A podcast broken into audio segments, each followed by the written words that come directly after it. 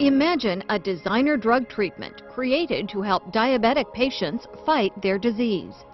University of Nebraska-Lincoln chemist David Hage foresees a time when drug treatment is tailored to fit the individual.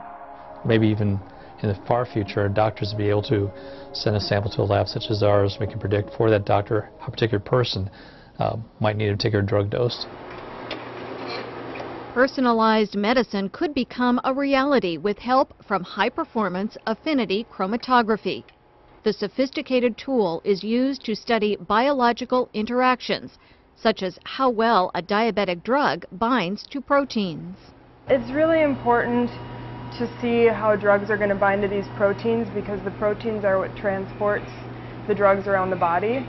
Probably be able to design those better ways of handling disease. You have to understand what the disease is doing at the biochemical level.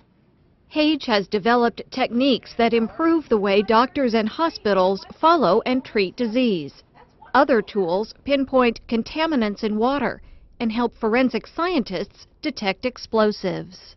We've had joint projects to look at things like uh, helping on pipe bomb detection, figuring out what's in the pipe bomb, or looking at uh, soil residue contamination from leftover explosives.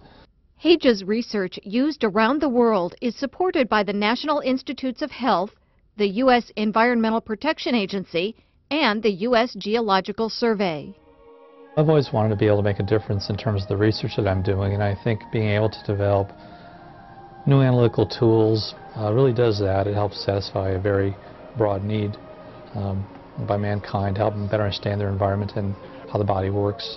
From healthcare to homeland security, UNL has the high-tech tools with high performance potential.